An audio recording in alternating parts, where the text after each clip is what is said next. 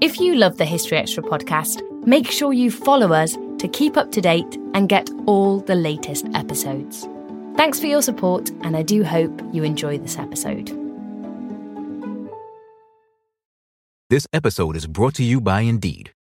We're driven by the search for better, but when it comes to hiring, the best way to search for a candidate isn't to search at all. Don't search, match with Indeed. Use Indeed for scheduling, screening, and messaging so you can connect with candidates faster.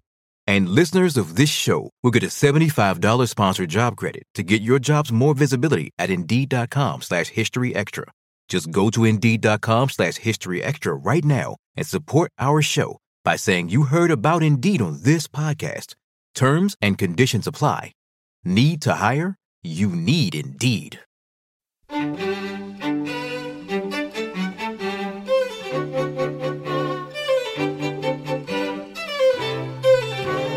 Even if you're not Richard III minded, it has to be something to think that out there, somebody has found the remains of a king, and that next week we're going to bury him properly with dignity. That was Phil Stone, chairman of the Richard III Society, talking about the importance of Richard's discovery and reburial. As I started decoding it, then I realised I'd got something important. But it was a couple of years later before I really realised I think, the prominence of this find when I heard about Richard III. And that was Alexandra Buckle on her discovery of a manuscript that has been key in shaping the nature of the reinterment ceremony of Richard III.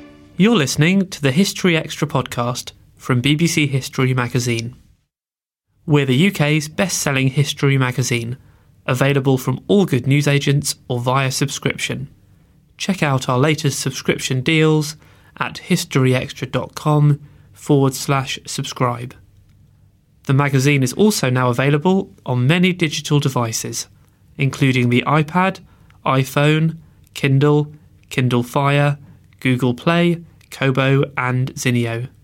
Look out for us in your App Store or newsstand, or find out more at historyextra.com forward slash digital. Welcome to our third podcast of March 2015. I'm Rob Attar, the editor of BBC History magazine. Just over two years after they were discovered beneath a Leicester car park, the remains of Richard III are to be reburied in the city's cathedral next Thursday. In recognition of that, we've decided to make this week's episode a Richard III special. The reburial next week will represent probably the final chapter in a saga that's taken in debates about where his skeleton should be reinterred, what the discovery actually means for history, and whether the bones were even those of the king at all. Our reviews editor, Matt Elton, has spoken to two people with a close connection to the story. Historian Alexandra Buckle's research helped inform the nature of the reburial service, and we'll hear from her later on.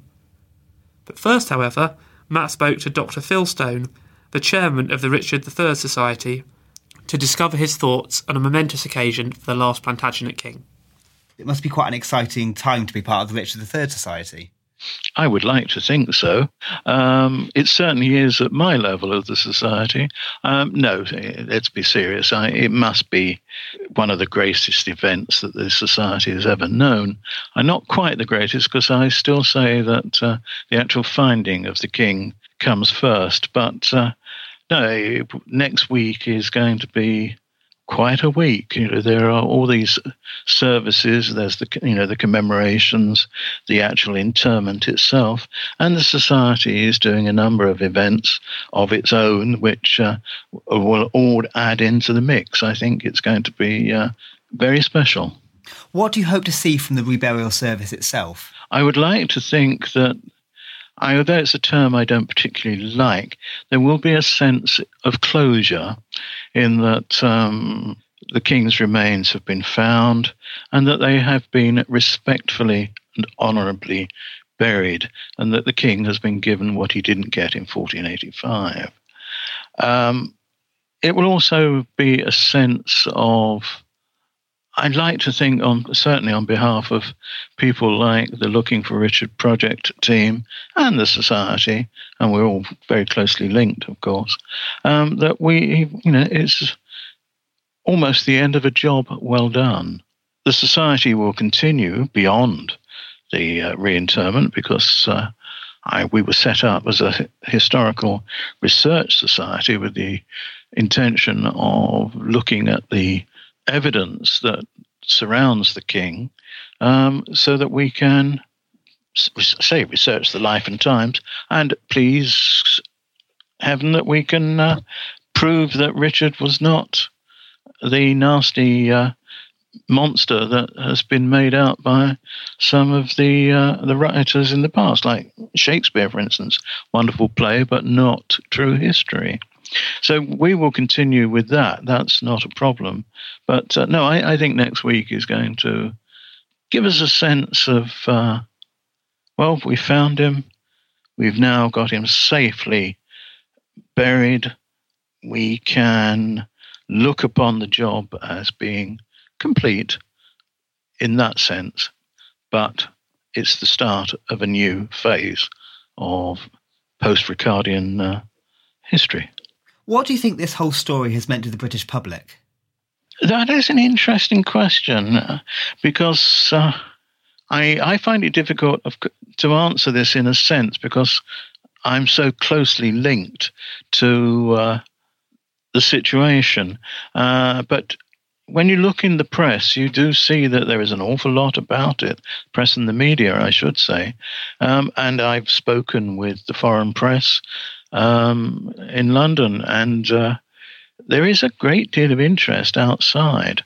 And clearly, you would expect members of the various societies and organizations that are pro Ricardian uh, to be highly excited and interested. But it's really quite amazing how all of this has, in a way, captured the public imagination. Um, some of it for better and some of it for worse. But I like to think that the fact that it has been so very public, maybe there are a few more people out there who are now thinking about Richard. Uh, and that instead of uh, you know going around saying, "Well, I remember being taught that it was the devil incarnate," and uh, what is all this fuss about? Is there something about him? Perhaps we better read and uh, look into it and see whether you uh, know, whether it's all hype or there is some substance. Who knows? That's an interesting point, actually, because when I spoke to you just after the discovery was confirmed, you said that you hoped the publicity would open up the debate about Richard and his character. Indeed, yes. How how do you think this has happened? In kind of in what ways has this happened? Well, certainly anybody who has had half an eye and half an ear open on any of this, they will have seen that the the media are certainly is, uh, the media have become very excited, especially about the fact that there's going to be a reburial in the next week or so, getting it in the public eye. Um, and if you look at some of the comments that come back, uh, clearly people are interested. Yes, there's still a lot of people out there who are not going to take on board any changes to their their views.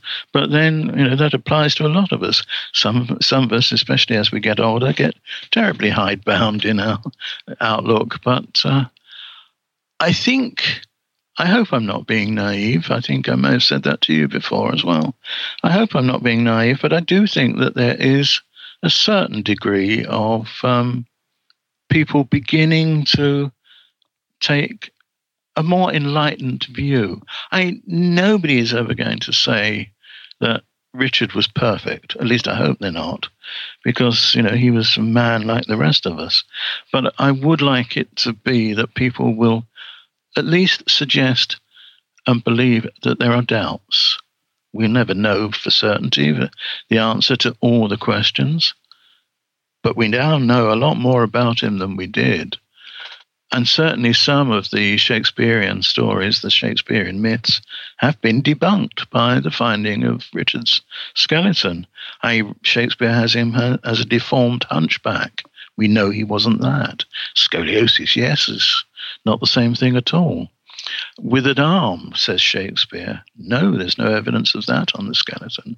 So, if this is carried forward into general public con- concept of Richard III, I think we might be making a, at least a few more steps forward. Um, talking about some of the debates that have taken place, what's your view on the debate about where Richard would have wanted to be buried? Uh, this is a question, of course, that has been put to me on a number of occasions. Um, we just don't know where Richard planned to be buried. Um, but he may have wanted to go into Westminster Abbey along with his wife, Queen Anne Neville, but there is no room in the abbey, um, not even standing room for for anybody. And of course, um, we always wanted from the very start that Richard would be given a, proper monument. Then, of course, there's Windsor. Uh, we think he might well have been expecting to go or wanting to go to Windsor because uh, at the time that he was he, he was was living and was killed, he actually had Henry VI moved into St George's Chapel, but he left a space opposite that of his brother Edward, Edward IV, where he may well have been thinking, that's where I am going. I, the other choice is York, York Minster, uh, and Fotheringhay. Well, York Minster we don't know. As I say, we, we just don't know where Richard wanted to be re, wanted to be buried. Um, his will has never been found. Presumably, none of the copies, because royal wills t- tended to be multiple copies, none of them have turned up, which makes you wonder whether somebody in the uh, succeeding reign or two actually found them and disposed of them. It's quite possible. Fotheringhay does contain the family mausoleum. It's where Richard and, and Edward had their parents moved to, or I should say, um, their father moved to because their mother was still alive when both of them had died. Um, but uh, really, the village, I love the village, I love the church, but it doesn't have the infrastructure to take a royal burial um, and all the um, public if events that will follow. It's a small village, it's a large church, but still probably not big enough to take the monument of a king. So Leicester is fine, especially as it's no more than following archaeological practice, which is rebury bones in the nearest consecrated ground to where you found them. And if you've been anywhere near Leicester Cathedral and Leicester visitor centre where the gravesite is, you'll know that it's 100 yards or less. So, you know, you couldn't get much closer. Now, I, there's been a lot of controversy. The Society said right at the start that we would work with whoever. When the whole business went to court, we continued to stay impartial and once the announcement was made that it would be Leicester, I've been quite happy to work with the people in the cathedral there. But say, had it gone to York, I would have worked with them just as well. Touching on another debate that's been going on, I mean, has the debate about the identity of the of the bones been good, you know, for or has it been unhelpful? Well, I'm not entirely sure that there's been that much debate. Now, I know there is uh, a certain professor out there who is quite happy to declare that the remains are not Richard III, but some other Plantagenet. I, I can understand where he might be coming from, but this is the only debate that I'm significantly aware of. And my answer to that would be that, uh, you know, contemporary records say that Following the Battle of Bosworth, Richard was taken into Leicester. He was given over to, eventually given over to the monks at the Greyfriars, and they buried him in the choir of their church. Now, three years ago, digging in the area that is now known to have been the choir of the Greyfriars Church, they found a skeleton with dreadful head wounds consistent with those described that Richard received at the Battle of Bosworth. Now, you find a skeleton with a large part of its skull badly damaged by some sharp implement. He has a scoliosis. He's been dumped in a wound in a in a grave that's not quite big enough for him. Evidence to suggest that it was all done in a hurry. and it's in the site which is recorded as the place where the remains of the king were put. That is circumstantial evidence, but it's very strong circumstantial evidence.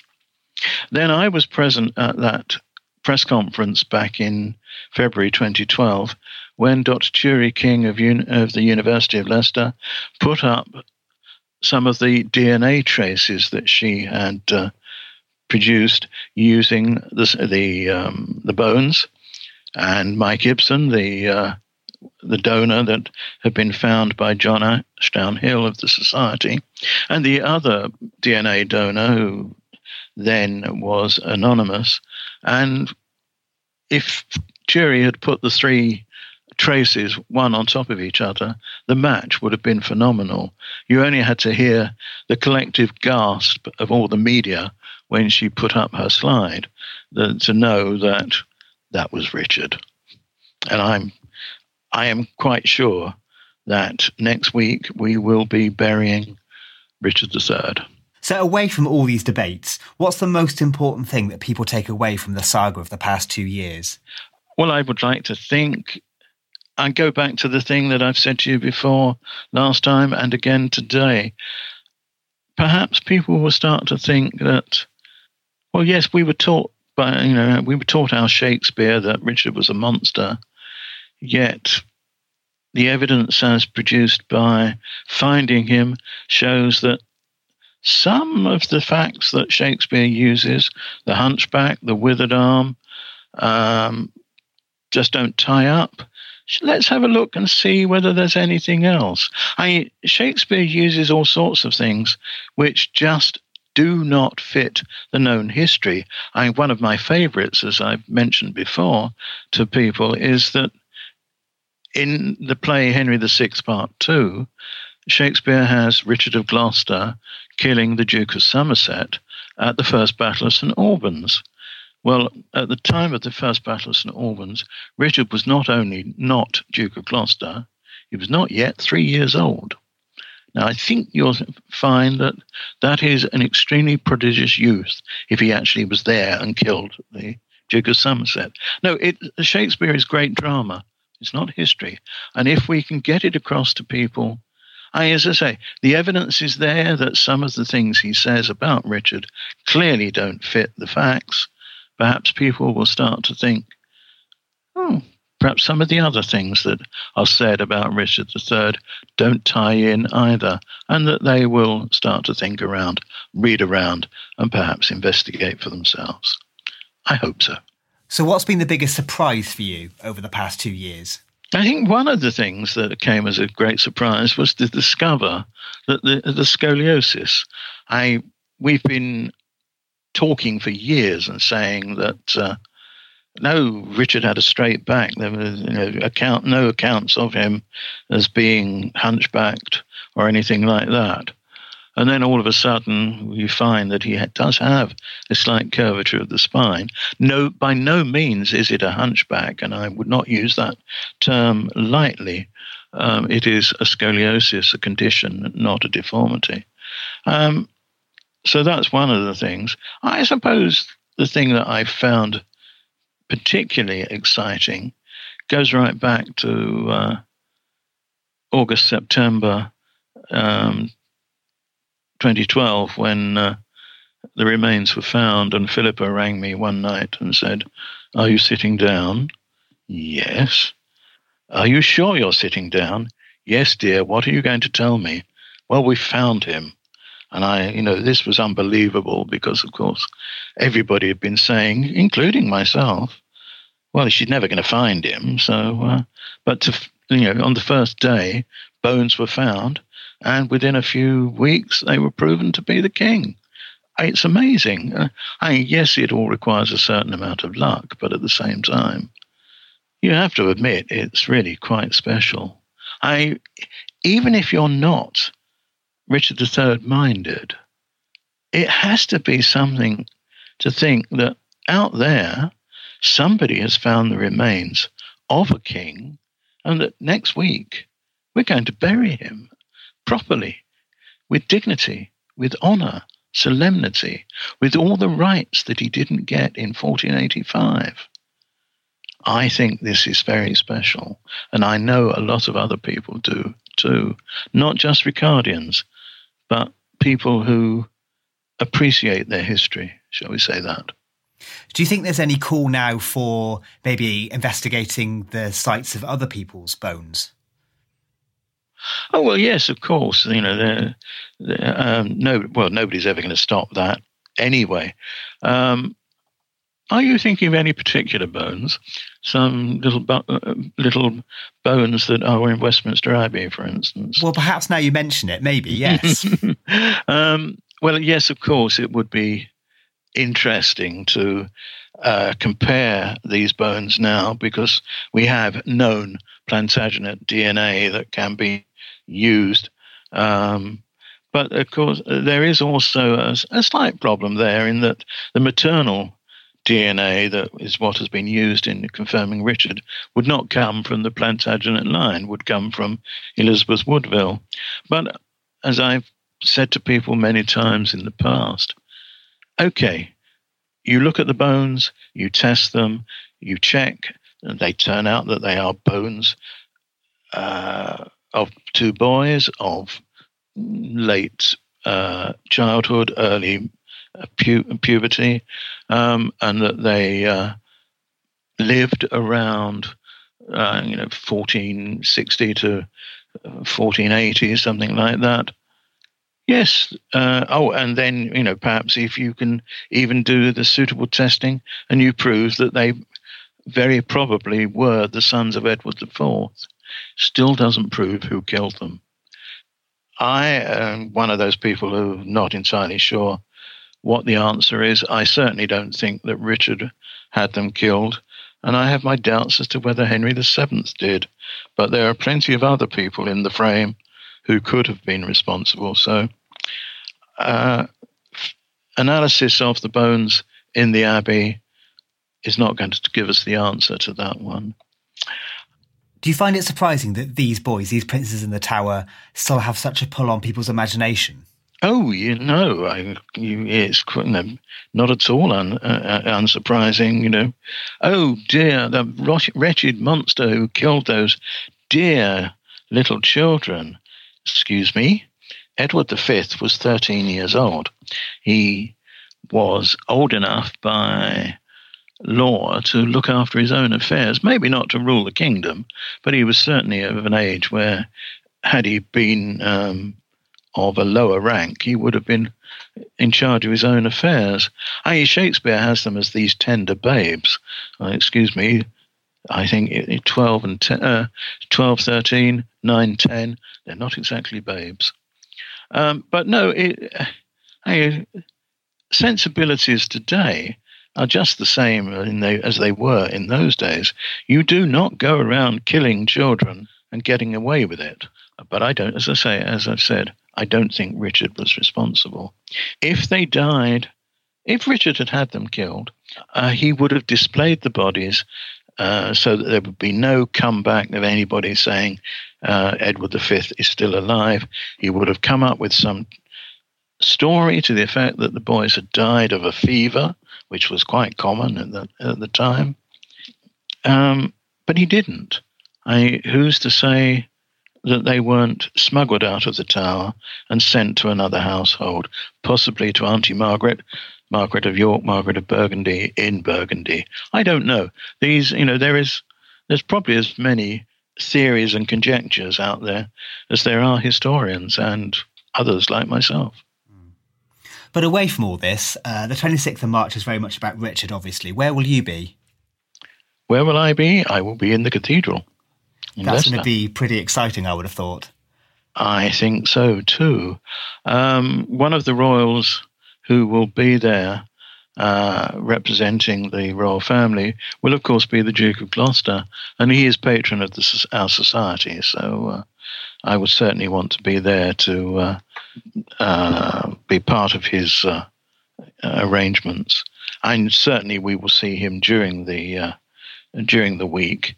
Um, can I add that the society is marking the reinterment on that day in the evening by a performance of a special work that was written 20 years ago, the Middleham Requiem, may, uh, written by Jeff Davidson. It's a work for a small choir, a small orchestra, soloists, and it tells the life of Richard um, from his late teens to his death, uses a mixture of the Latin Mass and contemporary accounts. And it, we think it's going to be, make a rather poignant end, marking the fact that that is the day when Richard and his remains will be reburied. But the Duke of Gloucester, our patron, will be with us, as will a number of other special guests, including the Lord Lieutenant of Leicestershire and the Bishop of Leicester. What's the next step for Richard III and the study of his, his story? Uh, well, as I've tried to suggest, that the, the work will go on.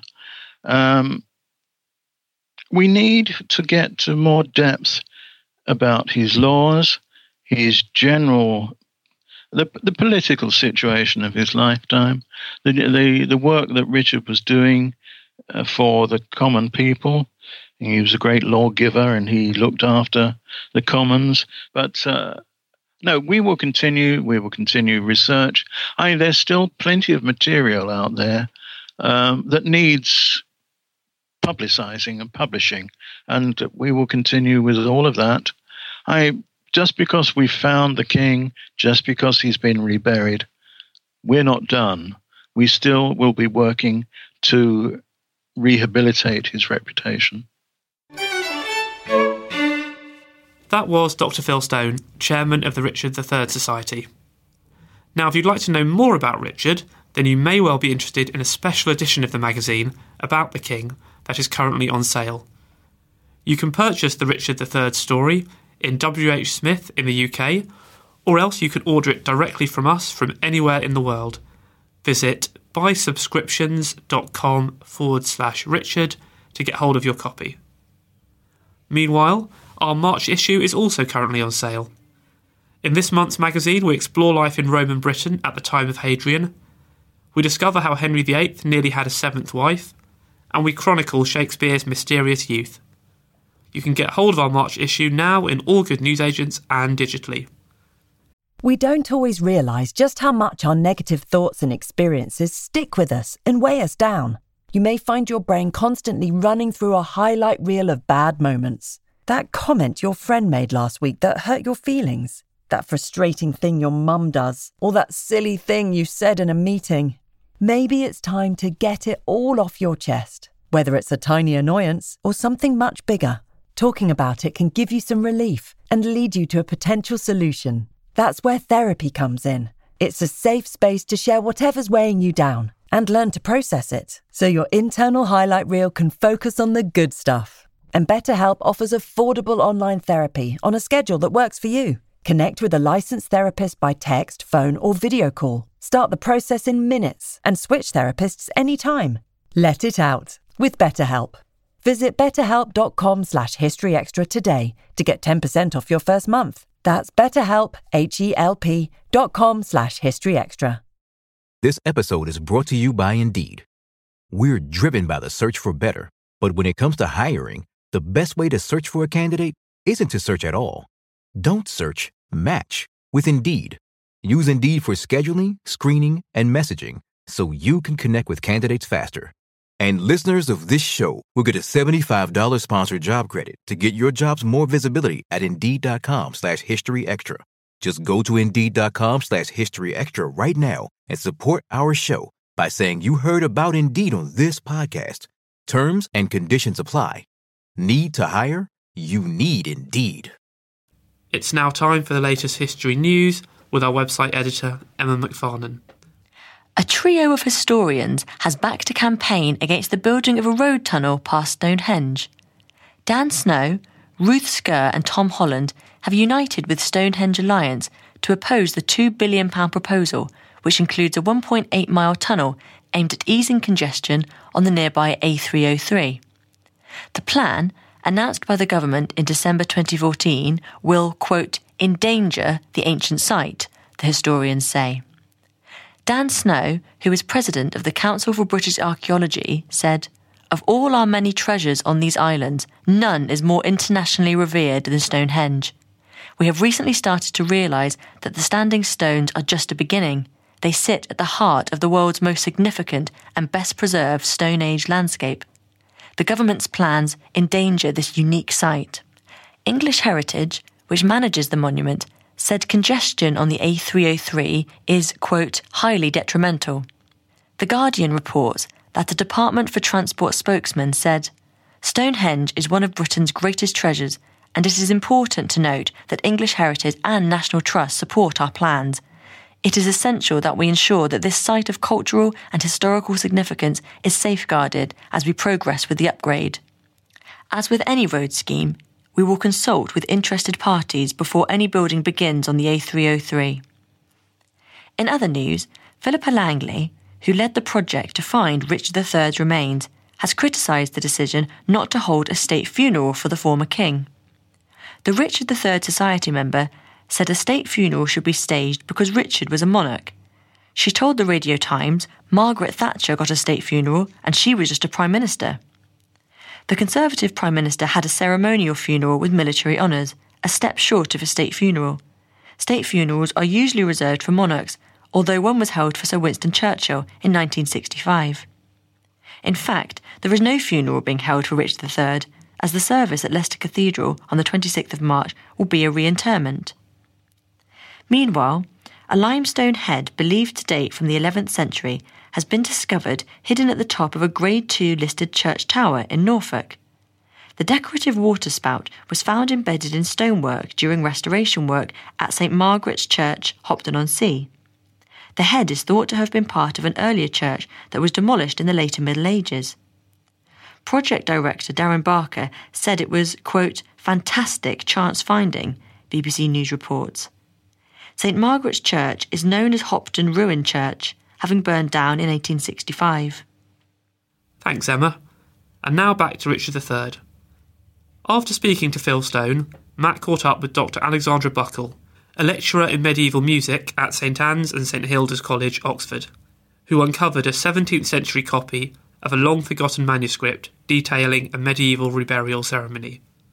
Alexandra's research has informed the reburial event on the 26th of March.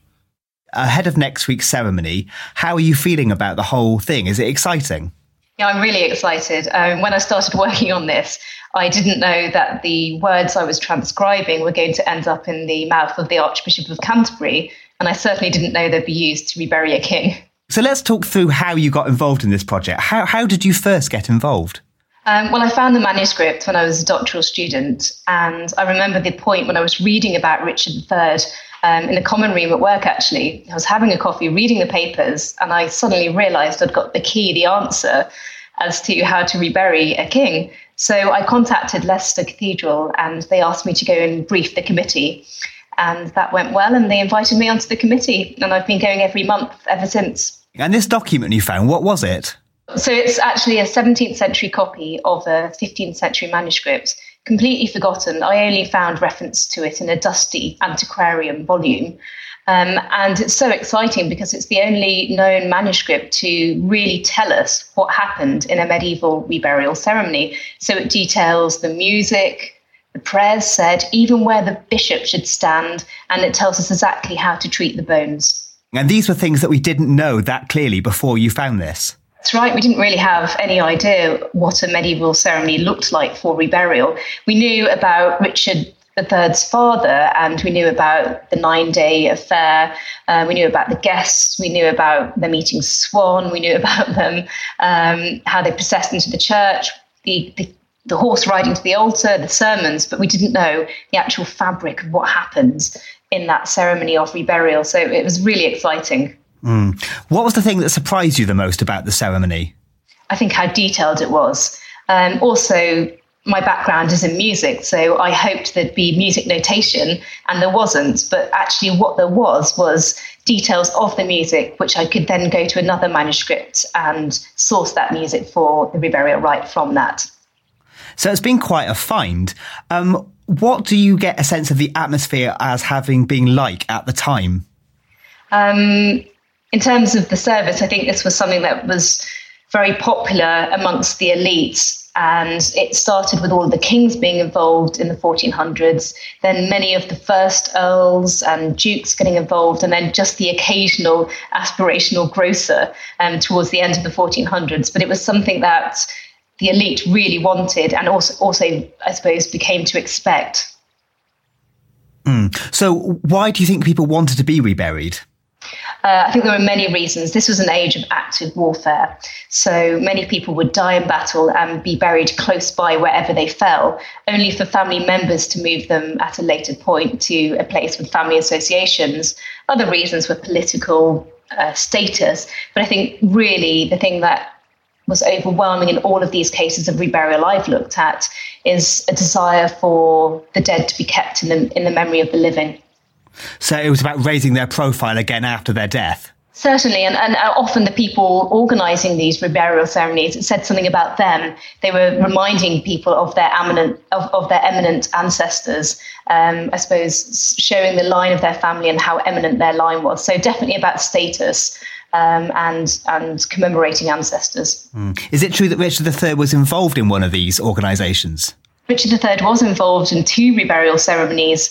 He was chief mourner at the reburial of his father, Richard Duke of York, and that happened in 1476. Um, interestingly, that's just a year after the date of the manuscript I was working on, which dates 1475.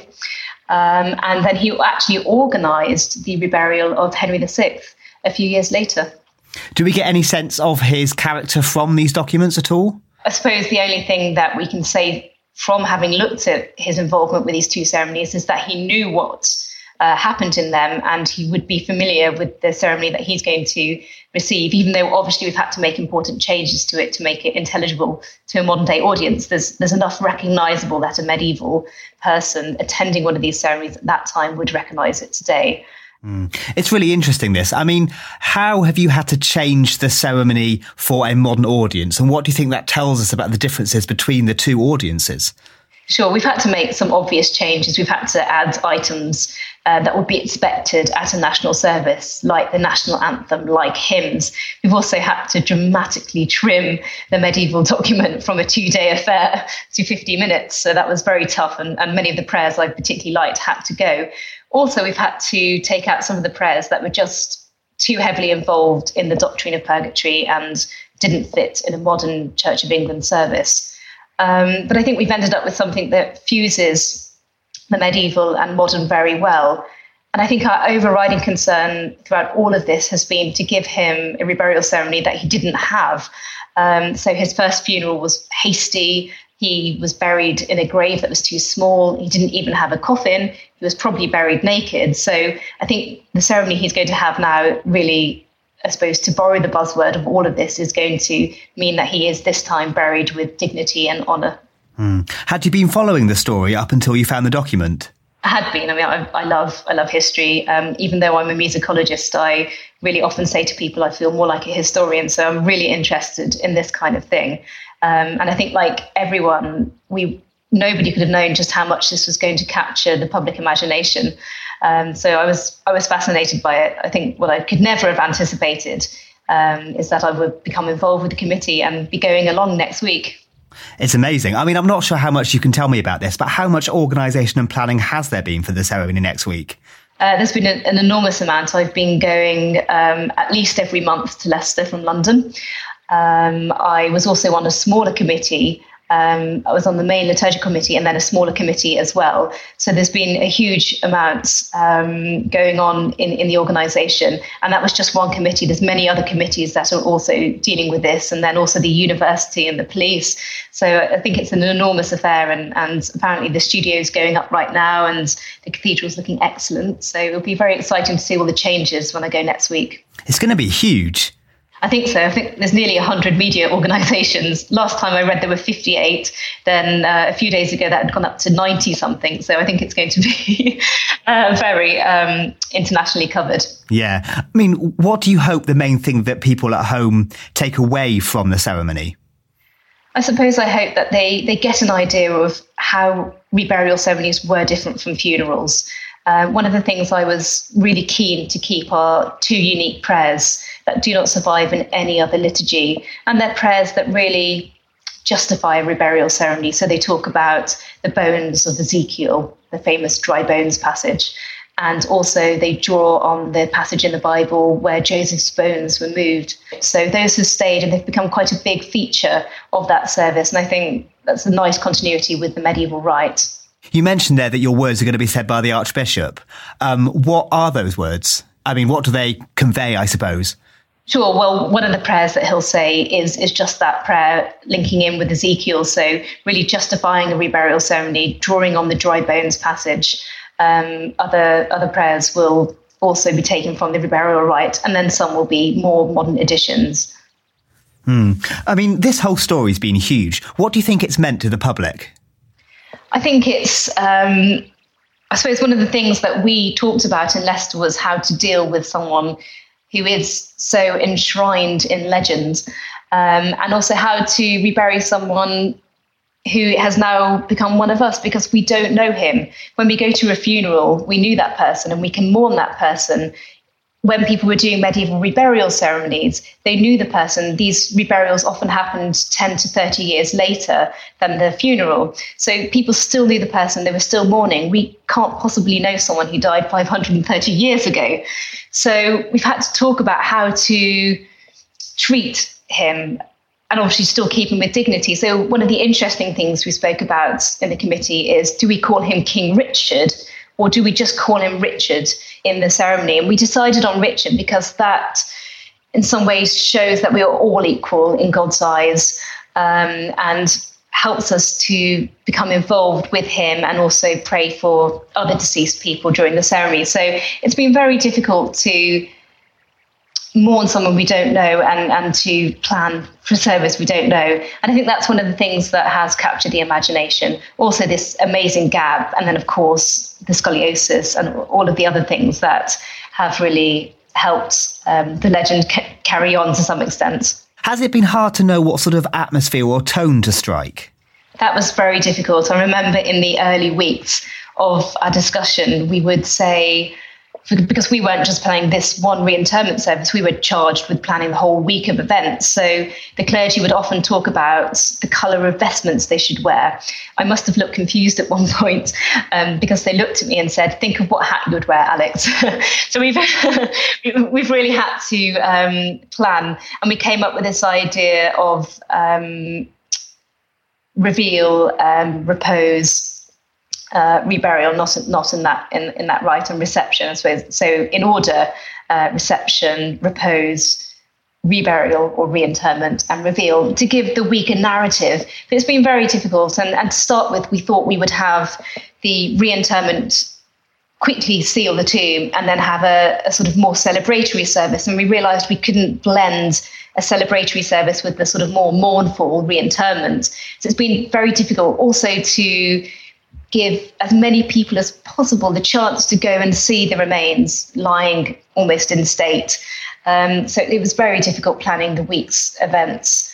Um, and hopefully we've managed to blend the medieval and modern and keep as many people as possible happy. It's it's strange. I mean, it's such a unique event in that sense, blending something from centuries ago with something that's a very modern media event, I suppose.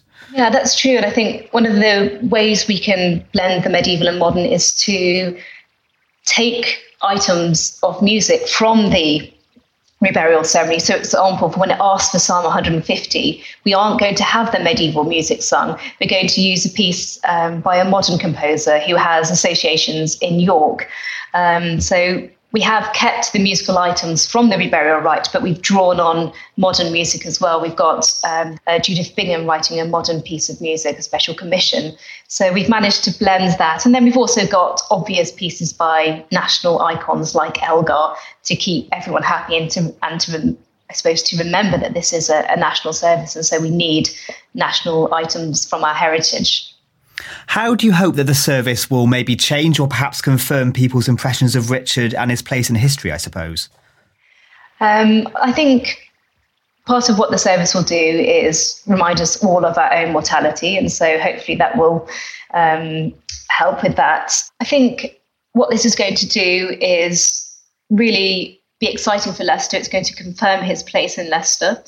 Um, it's going to give us a chance to I suppose, mourn him, but also part of what Leicester feel they're doing on the Friday service, the day after the reinterment service, is saying hello um, in welcoming him to Leicester.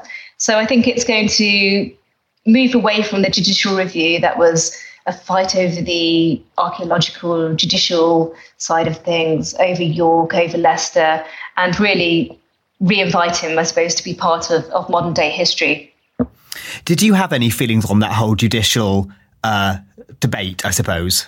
Yeah, people used to ask me about this, and I used to say I was less interested in where he's reburied, but how we rebury him. So yeah. me, it's always been, well, okay, you know, the place obviously is important, but what we do and how we rebury him has always been my concern. Heading back to when you first found this document, did you have any idea how important or how long lasting your involvement with it was going to be? I had no idea. I mean, it was a good find. I was working on a reburial at that time and I was trying to work out why there was a 30 year gap. Uh, when I found this manuscript, I hope it, I hoped it would help me understand that.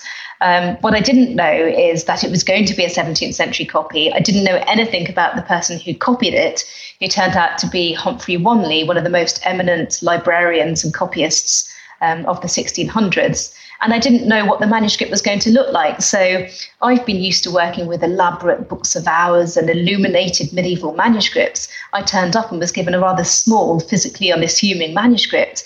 And as I leafed through it, trying to find the right page, I came across copies of medals and, and bizarre miscellanea.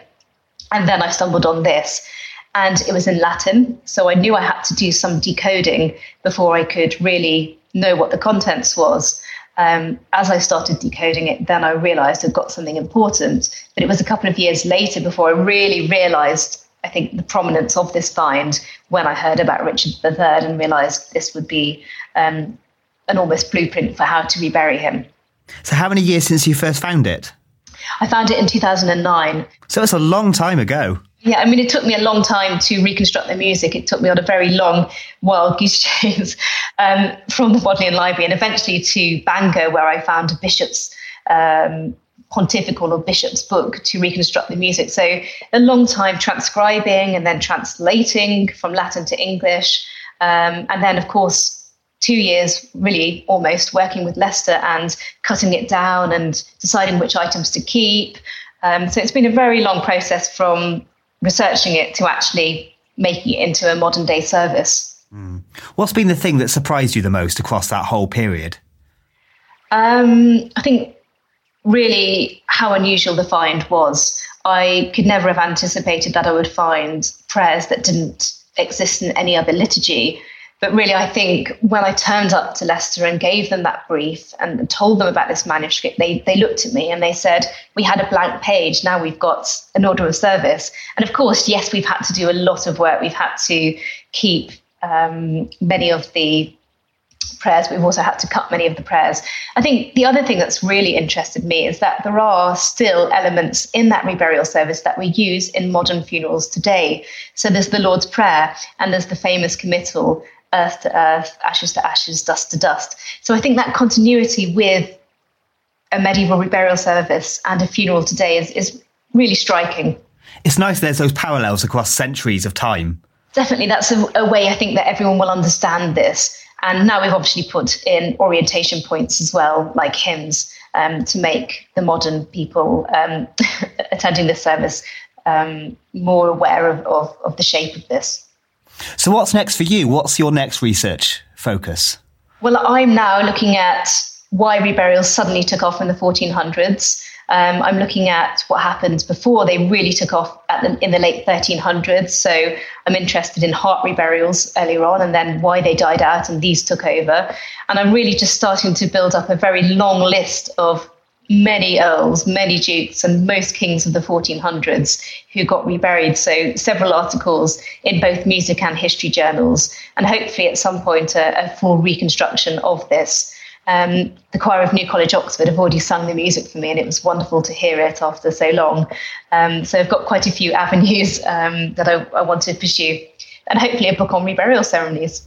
Lovely. But first, next Thursday, of course, which is going to be hugely exciting, I'd have thought excellent and I've got to decide what hat to wear because hats, hats are recommended. so yeah, lots of lots of things to think about, but um, it's going to be wonderful for me to see my hard labour um, really appearing in the Archbishop of Canterbury's mouth and um, to be used to rebury a king. That was Alexandra Buckle speaking with Matt Elton. And do keep an eye on historyextra.com for updates on the events surrounding the reburial in the week that follows. Well, that's pretty much it for this week. Do join us next time when we'll be talking about immigration in both the medieval and Anglo Saxon eras. Thanks for listening to this History Extra podcast, which was produced by Jack Fletcher. Do let us know what you think about this episode by emailing podcast at historyextra.com, and we might read out your messages in future episodes. Alternatively, why not keep in touch via Twitter or Facebook, where you'll find us at History Extra. For more great history content, don't forget to visit our website historyextra.com, where you will find history quizzes, galleries, articles, and more. Plus, it's where you can download every single previous episode of this podcast.